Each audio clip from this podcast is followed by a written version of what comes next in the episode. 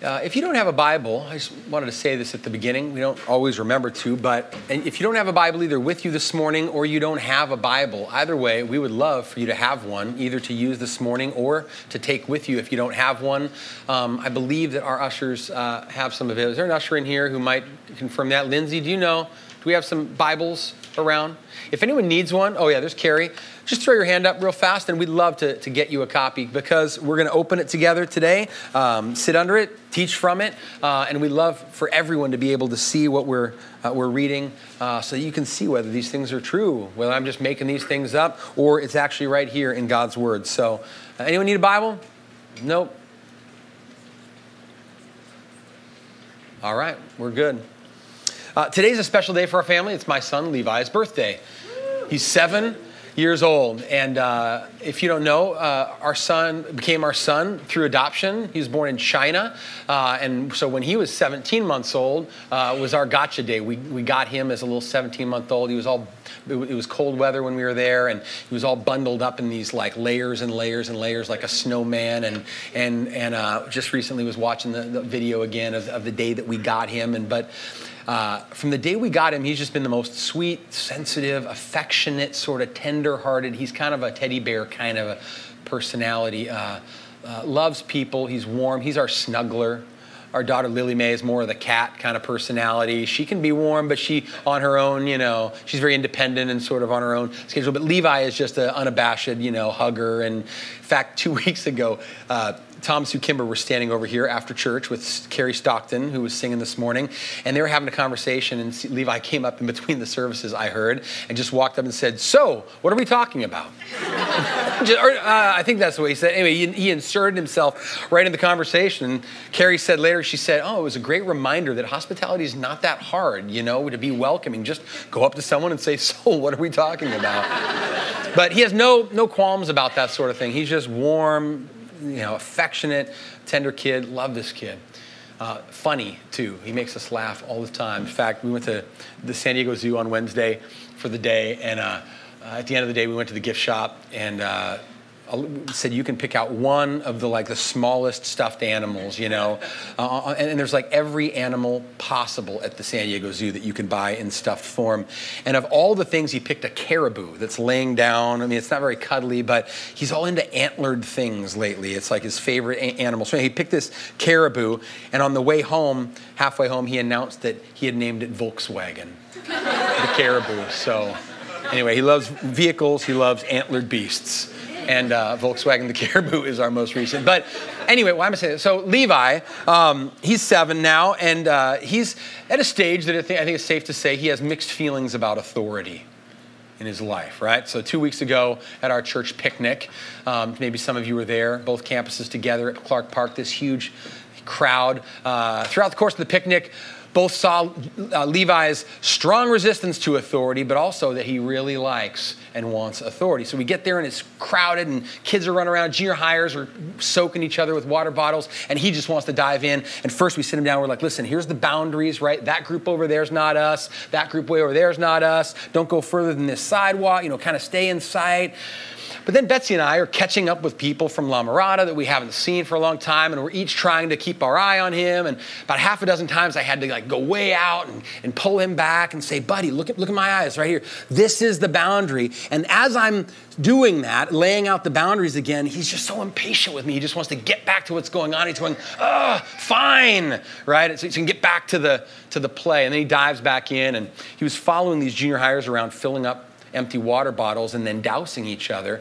And all of a sudden, I look up at one point, I'm talking right as he is dousing Robert Brown, one of our trustees, who's in mid conversation with somebody not playing the game at all. Levi's just like, you know, all over him. And Robert is the perfect kind of guy to, to take that and smile. But I had to pull him aside. I'm like, buddy, everybody's not in this game right now. You can't just douse anybody. That's not the, you know how, how the rules work. And I'm just trying to get that rule into his head. And he's looking around me like, like, ah, fine, okay, just you know, let me go. And so the whole picnic is kind of this balance between you know the boundaries and keeping them within them.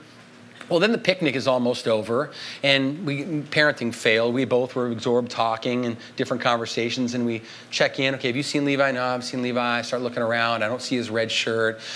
You know, long story short, he had grabbed another kid's scooter and started scootering. And the next thing he knew, he found himself all the way at the front of the Clark Park by the entrance and looked up and realized he didn't know anybody and didn't know where we were and panicked and found the ranger. And so I'm about halfway around the lake looking for him, and the ranger golf cart's coming around and he's scootering beside with these really big eyes. And as soon as he saw me, he just dropped the scooter and ran over and just hugged me. I mean, shaking, crying. A couple of minutes, I mean, he was scared, right? I mean, it was you know, that feeling when you're a kid and you all of a sudden look up and you're like, I don't, I don't know anybody.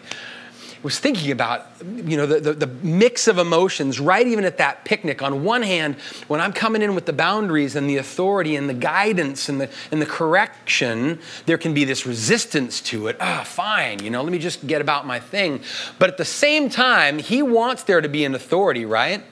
Who knows what's safe, what the boundaries are, not just physically, but even in life for his safety, right? And, and there's moments when he realizes, oh, I'm thankful that there is an authority over me who's watching out for me and has good intentions with boundaries and things like that. He has mixed feelings, right? So thinking about this. This passage is about authority. And, and we have mixed feelings about authority. On all sorts of you know smaller levels all authorities in our life we can both resist certain authority but also be grateful for it. But especially with god right? We, we all know both sides of this that, that there's something in us from, from our very core that re- resists god's authority. God has the authority to tell us what to do and tell us what is right and what is wrong and he also has the authority to bring consequences and be a judge right? And hold us accountable to his boundaries and his authority in, in his teaching, right? And his guiding, right? He has, all, he has a, a judge sort of authority. And we have mixed feelings about these, right? We don't like being told what to do. We don't like when God draws boundaries that we want to cross, that our hearts desire, right? And we, we resist and we rebel, right? But at the same time, there's times where we're thankful for God's boundaries and we can recognize, sort of theoretically, the goodness in it. Even this week for me, just yesterday, uh, circumstances that make me aware of both mixed feelings. Of so God, in His authority, Jesus says to us. Um, uh, how much time, how much should I forgive? He says 70 times 7. I want you to forgive when you're sinned against by your brother in a way that reflects my persevering, steadfast forgiveness. I want you to forgive 70 times seven. And I can look at that sort of authoritative command of Jesus and say, oh, I'm so thankful for that, theoretically, right? Oh, isn't that beautiful? Just keep forgiving, keep forgiving. I'm really thankful for it and glad for it if you forgive me like that. But all of a sudden, circumstances this week where I don't want to forgive like that. And there's a resistance in my heart to go, oh, you mean me now with this circumstance? And I feel that resistance in my heart, right? Jesus says things like, you know, you've heard it said, don't murder, but I say if you hate your brother in your heart, you're liable to judgment, right? And so the anger and bitterness held in my heart, God says authoritatively, that is sin and it's deserving of judgment. And that's great news for me related to other people's anger and me being, you know, affected by that. But when it comes to bear and he's calling out my anger in my heart, there's a resistance there, right? I want to excuse it. I want to explain it away and give it, well, you know, and, and I'm and back, even this week, I feel that resistance. And yet at the same time, I am thankful. We are thankful. We want to, we want to know, don't we? At the end of the day, there's someone who knows the truth, who's trustworthy, who can guide us in righteousness and in right living and in ways that we were made to function and flourish, right? We want an authority that's like that, right? We, we can resist submitting ourselves to him, but there's something in us that wants that, I think. And I think there's something in us too that wants an authority, even though that makes God judge, but it also makes him protector, right? If he's, his authority is greater than any other enemy and he can overcome my greatest enemies, then that's good news, isn't it? So I can not want God's authority to be judge over me, but I do want a God who is judge and who judges evil and will bring evil to justice, right? We're conflicted about this.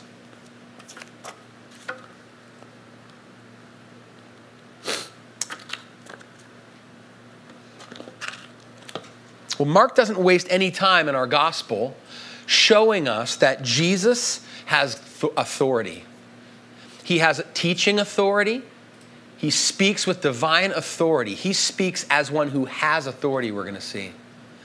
But secondly, that Jesus himself has an authority and he, that he demonstrates, he shows his authority. He has power over his enemies, all of them. He has power over our enemies, all of them. And he gets right at this in Mark 1, uh, verse 21 through 28. This first real uh, scene we have of his ministry beginning in Mark. So let me read the passage and, and then we'll move on. Mark 1 21. And they, Jesus and who? Who's the they at this point?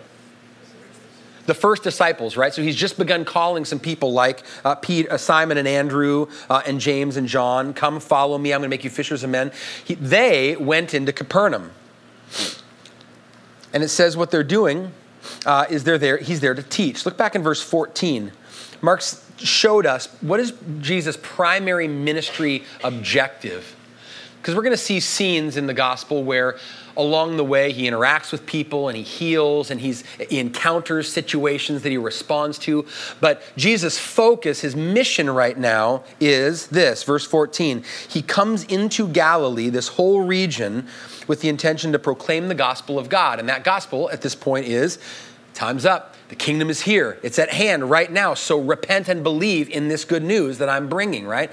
So he comes proclaiming the gospel. And I love that in verse 17, as he starts calling disciples, he uses this metaphor. He says, I'm going to make you fishers of men. That's helpful to me to say, okay, so what is the goal of proclaiming the gospel of God? Well, it's, to fish for men. Sounds funny. It's to draw people into this kingdom. He comes proclaiming a kingdom, and he says, Come with me. I'm going to make you fishers of men. And we're going to fish for men by proclaiming this good news and inviting people to respond to it in repentance and faith and, and yield submission, receiving me, the one who's bringing it.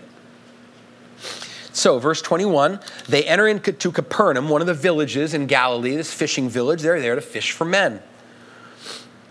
And it says they went into the Sabbath or sorry, they went into the synagogue on the Sabbath.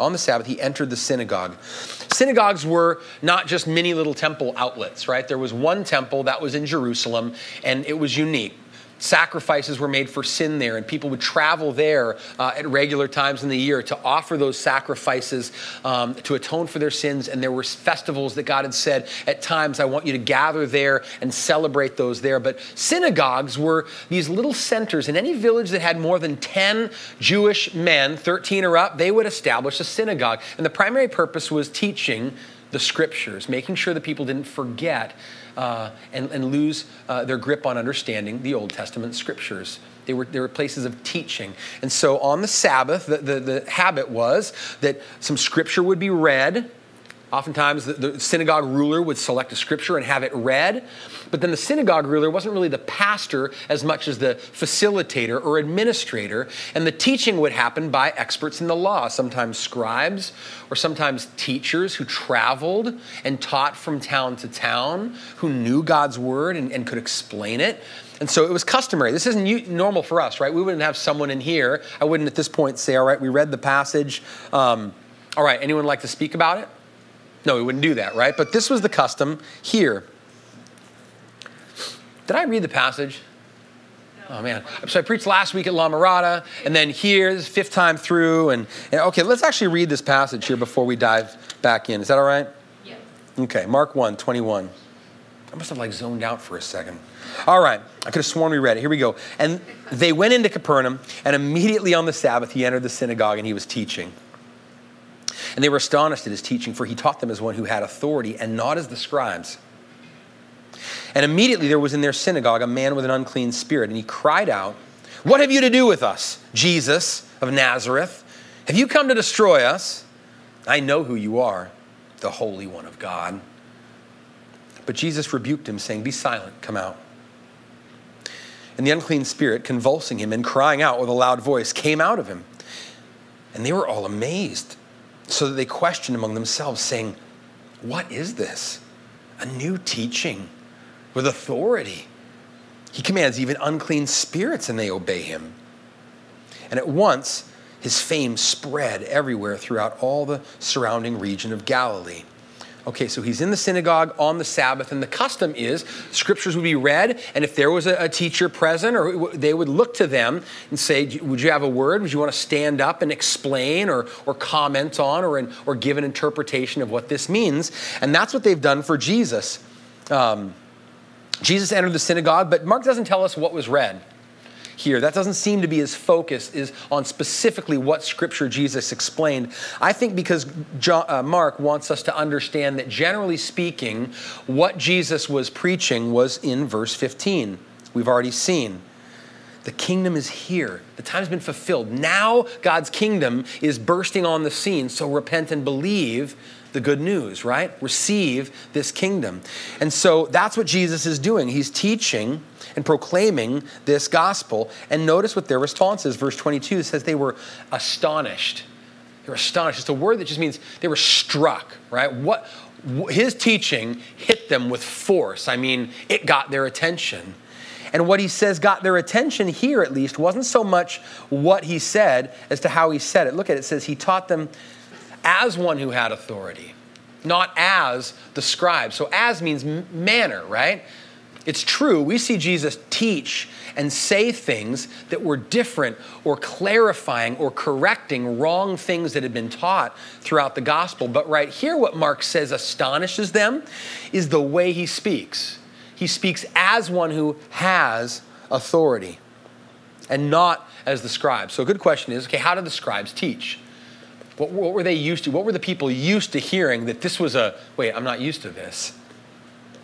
A great little book I would recommend is called Putting Jesus in His Place. It was written this, this last year by a guy, Robert Bowman, um, who was uh, it's on the deity of Christ, and he recognizes we live, I think, in an age where, especially in America, where lots of people love thinking about Jesus as this really nice guy who didn't claim to be God, but we put that on him later, right? And so the book is about saying, no, no, no, look at the Gospels. Jesus undeniably intended to communicate that I'm God, right? So it's a great little book to go along with the Gospel of Mark, putting Jesus in his place. But in it, I, I came across this paragraph. He said, This is what scribes and rabbis normally taught like. He said, You put that up, Molly? Rabbis interpreted the scriptures within a stream of oral tradition and rabbinical reflection that had been going on for centuries, right? One of the principal functions of scribes then was to uh, write down and study and codify all these often disparate or contrasting opinions, right? To be a, a, a, scholar in all of what has come before and all of this kind of collective interpretation, careful consensus interpretation of the Old Testament scriptures, right? That had been supplemented by each new generation. So the body of sort of authoritative resource was, was growing, and they would point to that. And he says this Rabbis based their teacher, teaching on this oral tradition to such an extent that offering interpretation of the Torah without citing past rabbis or scribes was something of an outrage. So apparently, what was customary was to point outside of yourself for where the authority lies, right? It's not with me. I'm not just telling you this, but this is what has been said, and Rabbi so and so, and Rabbi so and so put it like this, and, and they agree, right? And sort of um, uh, sitting it on the foundation of all this oral tradition being taught. So that's what the people are used to, is the scribes not teaching as though they have authority, but pointing outside of themselves. And Mark says that they note that Jesus teaches as one who had authority. I want us to see a couple of examples of, I think, the sort of thing that they heard that made them realize Jesus talks differently. Look back at Matthew 5. Not just what he said, but how he said it. In Matthew 5, this Sermon on the Mount, we call it, in verse 20, he's going to launch into um, some clarifying of how over time the scribes and the Pharisees had taught God's law in such a way that it reduced it and minimized it and, and, and sort of uh, shrunk it down to a more manageable size that Jesus said fell far short of the righteous standard of God, right? They had sort of uh, made it easier or, or uh, minimized it, right? Simplified it, overly simplified it. And here's how, notice how Jesus teaches, verse 20. He says, I tell you, unless your righteousness exceeds that of the scribes and Pharisees, what they have been teaching, you will never enter the kingdom of heaven. And then look how he says it. He says, You've heard that it was said to those of old, this is the party line, right? You shall not murder. If you murder, you're liable to judgment. But I say to you, you've heard all of them say, but I say to you, everyone who's angry with his brother will be liable to judgment. If you insult your brother, right, hatred in the heart is just as uh, deserving of hell as murder with a knife. And on what authority? I say to you. You've heard it said, but I say to you. And he does it again and again. He does it with adultery and divorce, the way that they were looking at it, and taking oaths and, and uh, vengeance. And again, he says, You've heard that it was said, but I say to you. I say to you. All of what they have said, he's, he's willing to say, you know, con- contrary, I say to you, and give a clarification or a reinterpretation of law that had been obscured uh, or diminished. In fact, the Old Testament prophets didn't talk like this, right? Think about if you've read through the prophets in the Old Testament, when they come either uh, speaking to cities or speaking to kings on behalf of God, how do they usually begin?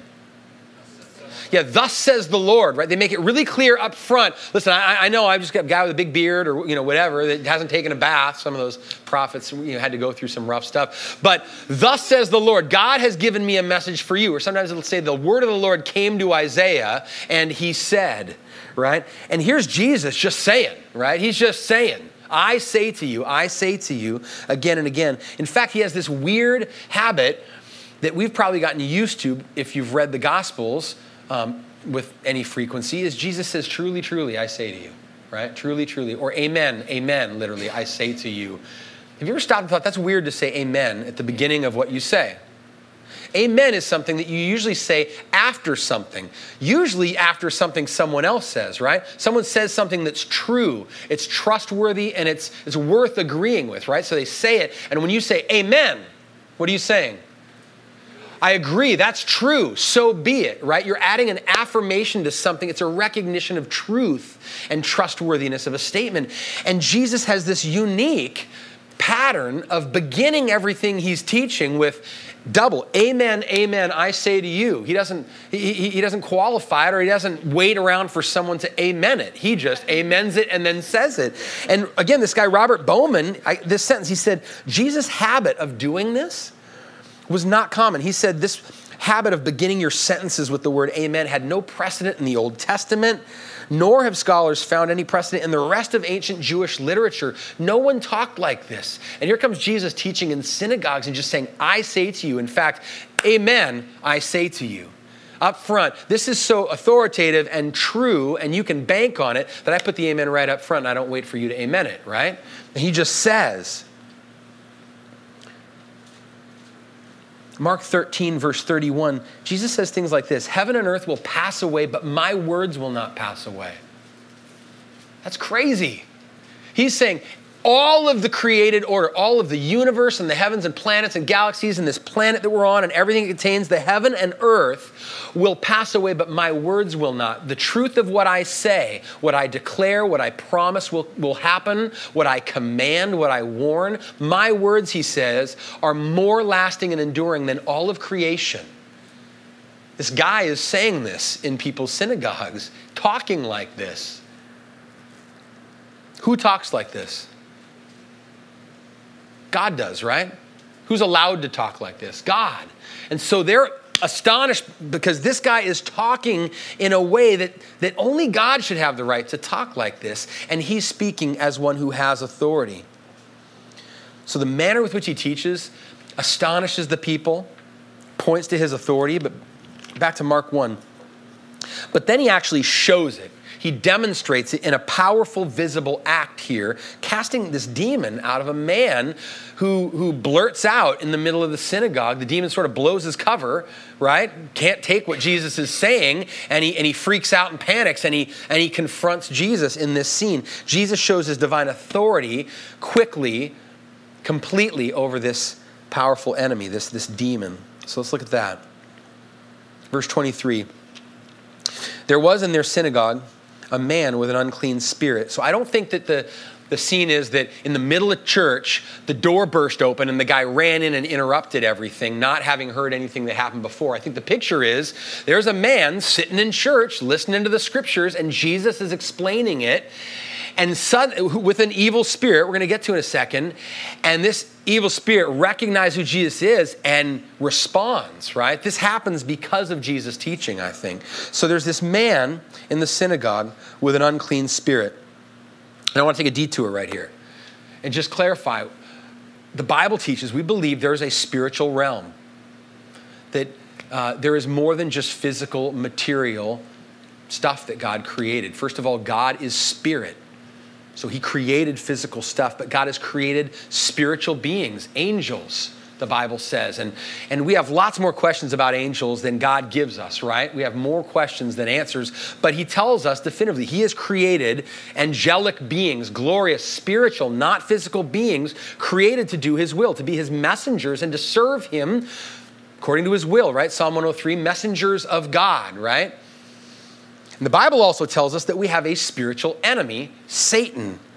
We read about him in Ephesians 2, Doug took us to. Would you put that up again? Molly? As Paul is describing all of our state, what does it mean to be born in sin? Ephesians chapter 2, uh, verses 1 through 3. Paul says, You were dead in the trespasses and sins in which you once walked. You were just following the course of this world. But then he includes an actual enemy. He says, You were following the prince of the power of the air, the spirit or angel that is now at work in the sons of disobedience Wait, stop right there. Go, go back right. So, first of all, to be clear, Paul is saying there is an actual enemy. There's a course of this world that you, we were all born walking in, but there's a spirit that is now actively at work in the sons of disobedience. That's us. And here's what he's, he's doing. Next, next slide. Oh, among whom we all once lived in the passions of our flesh, carrying out the desires of the body and mind. We were by nature children of wrath, like the rest of mankind. So, ever since Genesis 3, right? Adam and Eve are tempted. Satan comes tempting, wants to destroy and oppose God by destroying what God has made in his image and intends to glorify himself through. He's going to attack God's creation, people, to try to get at God. And from the very beginning, that's what Satan does. Tries to pull people successfully, tempts them away from God's course, and says, I want you to make your own course. Go ahead, make your own course. You have authority. You set yourself above God as authority, and you make your own course. And Paul is saying that every one of us has been born in sin, and we are following the course of this world that is actively sort of being led by Satan in this world. He's actively working to keep God or the people God has made heading to destruction. And, and, and we're not innocent victims in this. Notice, go back to that slide, Molly, the last part of that we're not just helpless victims just sort of being you know led off mindlessly no the reason we're following the course of this world paul says is on us. He says, passions of our flesh and the desires of our body and mind. That's what we're carrying out so that he can say we're by nature children of wrath. Why are we so easily tempted? Because we are so temptable, right? There is something in us that desires the very thing that the Bible says Satan is at work to lead people in. We're easy targets, right? We're, a, we're not a tough sell to Satan. So we're not just victims here, but he is actively opposing God by attacking the people God's made. And we have enemies, plural. We have to remember this Satan is not omnipresent. We can, we can forget or sort of think at times like, well, Satan's everywhere just like God's everywhere, and he's not. And that's really good news, right? Satan is not omnipresent, he's not everywhere, but Satan's influences everywhere. Look at Ephesians 6, verse 12. Paul says, We're not wrestling against flesh and blood. Our main problem, he says, we wrestle against rulers authorities, cosmic powers over this present darkness, against spiritual forces of evil in the heavenly places. Paul is saying there is, are very real spiritual beings who are actively at work to oppose God, to, to try to get back at God and, and, and fight God by destroying the thing God has made in his own image and is intending to redeem. Satan wants at that, to destroy that, and he's actively at work in the world to do that keeping us in course, keeping us in line. So let's go back to this scene in Mark 1.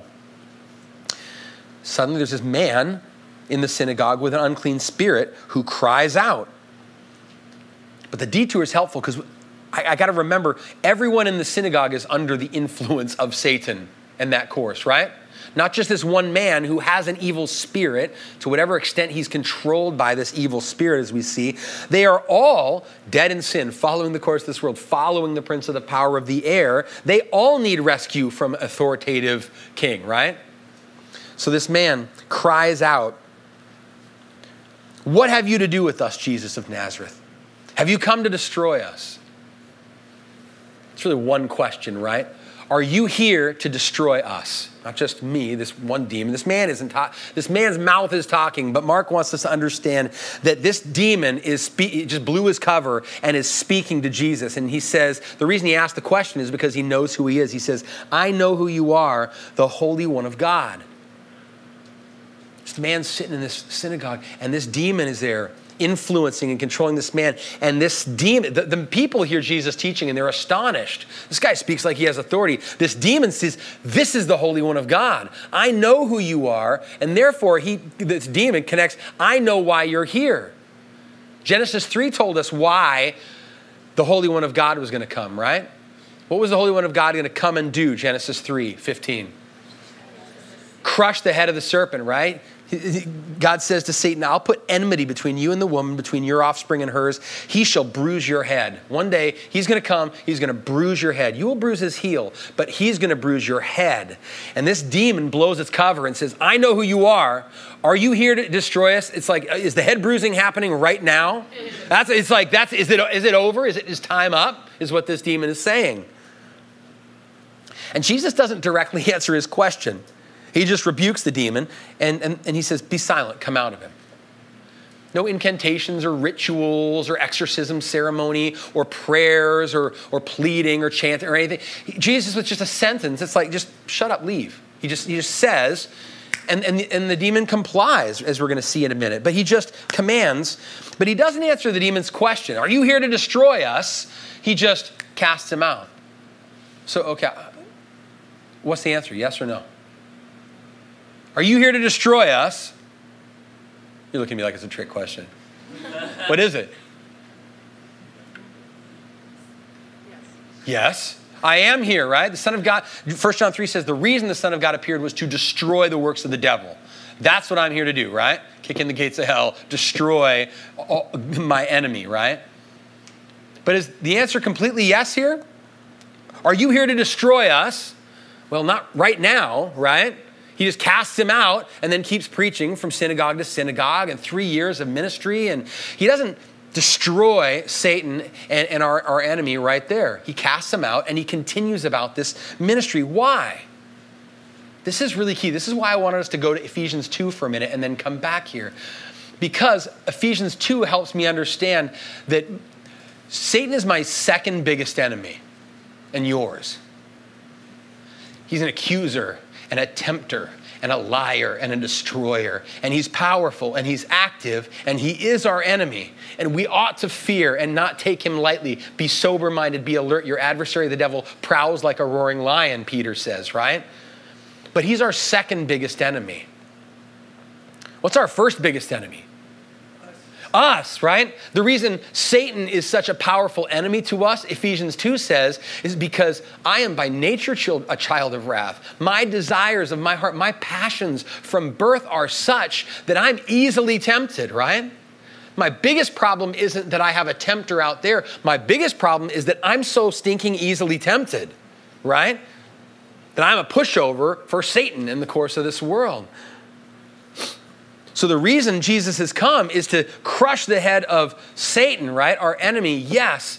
But the way he's going to completely destroy Satan and his works is not just by getting him out of the scene, but crushing what gives Satan power over us, right? At the end of the day, we're not slaves to Satan, we're slaves to sin, the Bible says, right? Romans says what we're in bondage to is sin. And that's what makes us enslaved to some degree to Satan in the course of this world. So Jesus has come to kill our number one enemy, and that's our sin. And he's He's going to do it at the cross. And the crazy thing is, is at the cross, it's going to look like Satan's winning, right? It's going to look least like Jesus has authority and power. He's going to look weak and like a liar and a fraud, and people are going to mock and say, Oh, here's the king, right? Where are the angels? He's going to hang there in weakness and die.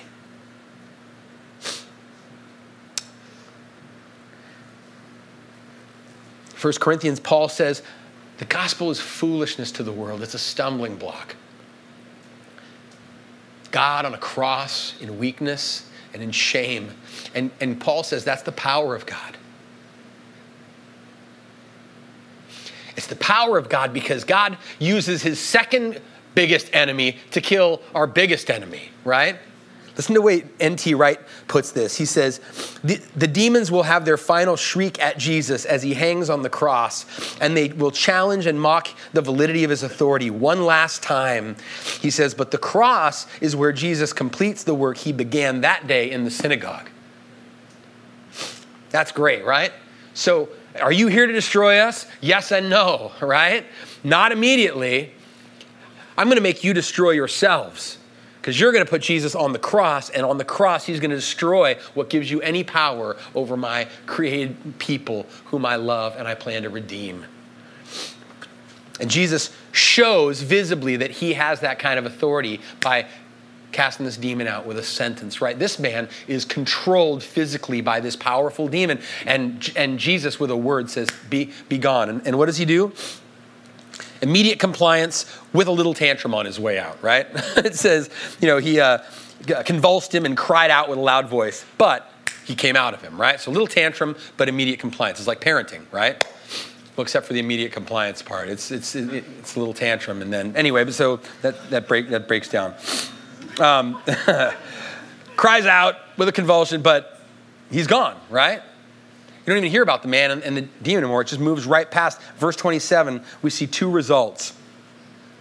Two, two, thing, two ways that people are impacted. Number one, uh, verse 27, they're all amazed so that they question among themselves, saying, What is this? A new teaching with authority. He commands even the unclean spirits, and they obey him. So they've clearly been amazed by two things. They're amazed at the way, the manner with which Jesus teaches. He teaches as one who has authority.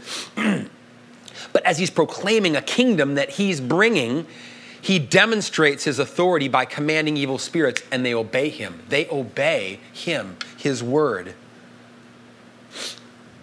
So they were amazed. One of the things I want us to see this morning is because at first I thought, okay, so, so how do we need to respond here? Oh, we need to be like these people. We need to see Jesus' authority in his teaching and see his authority over this demon, and we ought to be amazed, right? So that the application here is, guys, let's be amazed at the authority of Jesus, right? Right, that's, that's a good step. But do you know what happened with people in Capernaum and with most of the, the majority of people throughout Galilee who were amazed? Listen to this from Matthew 11. This is near the end of Jesus' ministry. He spent years teaching in synagogues and casting out demons from village to village to village. And near the end of his ministry, Matthew 11 says that Jesus began to denounce the cities where most of his mighty works had been done because they didn't repent. You, Capernaum, they get called out by name, this first city that Mark tells us about Jesus showing his authority. And he says, You, Capernaum, will you be exalted to heaven? No, you will be brought down to Hades. Why? If the mighty works done in you had been done in Sodom, it would have remained until this day. But I tell you that it will be more tolerable on the day of judgment for the land of Sodom than for you.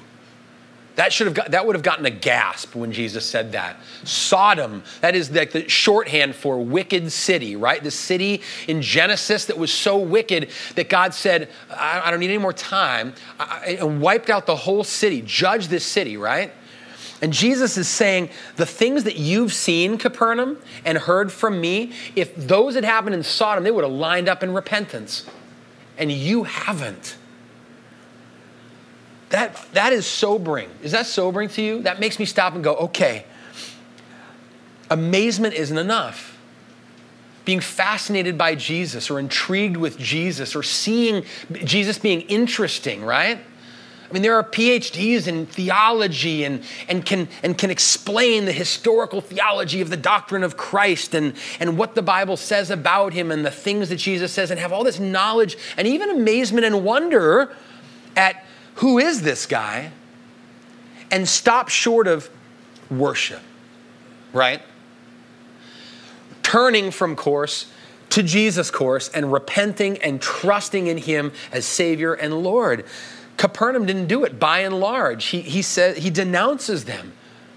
Not for lack of evidence. They saw his authority. They were even amazed. And so I want that to be a warning for us and a question Are we amazed at Jesus' authority in such a way that it doesn't move through to the heart, where I, I actually it caused me to repent of my sin and recognize my need, recognize my resistance of his authority and my rebellion against his authority and my need to submit myself to his authority and receive the forgiveness that I have because Jesus met the demands that I failed to, to meet. If amazement doesn't get us there, then amazement's not worth anything, Jesus is saying. More tolerable for, for Sodom on that day than someone who's encountered the glorious uh, authority of Jesus displayed for them and in the heart rejects it. That's sobering. Mark wants us to be amazed with Jesus and it turn into worship and submission and receiving of him couldn't help last week when as I was finishing preparing this, thinking about this big arrival, the long-awaited arrival of a, a Messiah and King for generations. They're waiting and waiting, and now he's saying it's arrived. And it was right as I was studying for this, it was right along the time that the iPhone 6 finally arrived. You know, it's crazy. You know, from year to year. I, okay, right up front, I have an Apple iPhone, so this isn't a bash on. You can have an iPhone and love Jesus, right? This isn't. So don't misunderstand the illustration. But I was just thinking about sort of the phenomenon with Apple and Apple products that's become, right? So like since the last keynote where they uh, unveiled the last thing in a year and a half or two years ago, as soon as that day, millions are waiting, right, with bated breath of what's the next thing to be. And so for a whole year, people are waiting for like the next iPhone, right? And then they have this key, you know, keynote event, and U2's there. Bono's like the John the Baptist announcing the arrival of the next thing, and and it's unveiled, and a smartwatch, and two sizes of iPhone, and it's all over the web, and the pictures, and everyone's blogging about it, and the pre-orders go on. And the first weekend, four million people ordered in the first weekend that they were available online. And then the next week, stores begin to have them in limited quantities, and 10 million are sold the first weekend around the world. I'm sure it would have been more. They just all ran out, right? That, that's how much they had to sell. And it was amazing. I was looking at pictures online like this in London at this huge Apple store in downtown London. And the picture, I had to crop it. It's just a sea mob going all the way back and around for blocks. They all camped out overnight for the arrival of this iPhone. And here it is. The doors are open. The first few people have theirs. And there's a receiving line of Apple geniuses high fiving them on the way out. It's a celebration, right? I mean, they're cheering. And this dude is the first guy. He got two, right? Maybe you know, one of each size or something something. But man, when I saw this picture, the first thing I thought of was in the beginning of Acts when Peter and John heal this man who's never walked all his life. And it says he's leaping in the courts and praising, right? Like I had this image of that guy. And this guy, it's just phones, right? Okay, I got to admit, like we can we can get crazy nuts about something like an iPhone and receive it with joy and submit. Here's my money, just give it to me. The bigger the screen, the better, right? You know, and Okay, that's fine, but uh, our amazement at Jesus and our worship and our joy in Jesus ought to be way bigger than this, right? Where's my note? If Jesus has this kind of authority that we've seen, that he is God, he speaks as God, and he's come with an authority and a good desire to exercise it on our behalf, to kill our sin, to destroy our enemies, to bring us back to God to cover us with his blood, to give us his spirit, new life, and then to lead us in righteousness and restore his image in us. If that's why Jesus has come with his authority, if that's what Jesus' authority is for, why wouldn't we want to submit to it gladly, right? When we get it, not just get that he has it, but get why he has it and how he's using it we should respond to it with worship and joy, right? Way bigger than that. But it doesn't even end here. Last thing I want to say. So the, the, response here is they're amazed and they begin saying, "Who is this guy?" And but verse 28 says, "And at once his fame spread everywhere through all, throughout all the surrounding region of Galilee." Just you know, one last thought. I thought about that and thought, you know, spreading his fame. And so in verse 39 it says Jesus goes from synagogue to synagogue, casting out demons and preaching. And they've already heard of him when they get here because of verse 28. At once people started to talk, and his fame spread faster than he could get there, right?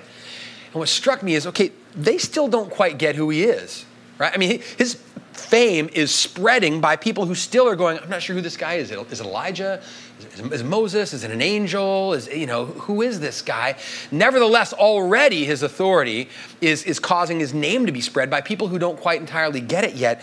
And I just thought, how much more Uh, we have a desire to spread his fame, right? Like we know, we know his authority. We know what he's done to use it. We know who he is for us now. He know, we know what he wants to do. He, we know the offer of the gospel. We know God's willingness to receive people who humble themselves and, and repent and believe. We know this way more than these people. I, I pray our amazement would move to first personal worship, repentance, faith, trust, receiving of Jesus, but that that would spill over into fame spreading, right? That we would, we couldn't help but talk. That's what the apostles said, right? In Acts, they're on trial, being threatened, stop talking about Jesus, and they just they can't help it. They're not saying, "Well, you know, you said that, but Jesus told me I'm supposed to keep talking about him." No, he says we can't help but talk about this Jesus that we've seen, right? Their amazement and wonder and worship led to a desire to spread his fame that ought to exceed the, the spreading of fame that's going on here. We want to spread like that hymn. That every kindred, every tribe in this terrestrial ball, to him all majesty ascribe and crown him Lord of all. We want to be part of seeing Jesus' authority received as it's due, right? So, we're going to take a couple minutes to be quiet pray, talk to the Lord about what, what He's telling us through, through this, what He's showing us in Jesus. I want to give you four maybe possible questions or things to just stop and pray about. Number one, you might stop and just pray a little bit about this idea of authority. Um, what ways do you resist God's authority or resist Jesus' authority? In what ways are you growing to love Jesus' authority? Maybe you want to pray and think about this, this idea that Satan is at work. There's a course of this world that Satan is trying to get us to keep following. And here's two great questions to think. On one hand, where in your life do you feel the course of this world pull most strongly, even still? And talk to the Lord about that. Confess that to Him. Ask for help. Say, God, I still feel the pull so strongly here. Today I feel it. And talk to Him about that. Or I think it's good to stop and, and, consider how is the pull of the course of this world weakening? And thank Him for that. That's worth stopping and thanking Him for. It's not over, but to acknowledge, you know, God, thank you. I, I feel that pull weakening because you have broken the, the bondage of sin over me. And I see it and I thank you for it. Maybe you need to stop and, and, and pray a little bit about uh, repentance and trust growing amazement, not just when you first come to Christ, but throughout the Christian life. We can slip back into just sort of being amazed and interested by Jesus and, and, and lose a heart of repentance and lose a heart of faith and trust, right? And rest in Jesus. And so maybe you want to talk to the Lord about that and say, God, how, how is a heart of repentance growing or not growing in my heart? If it's not, ask Him for help.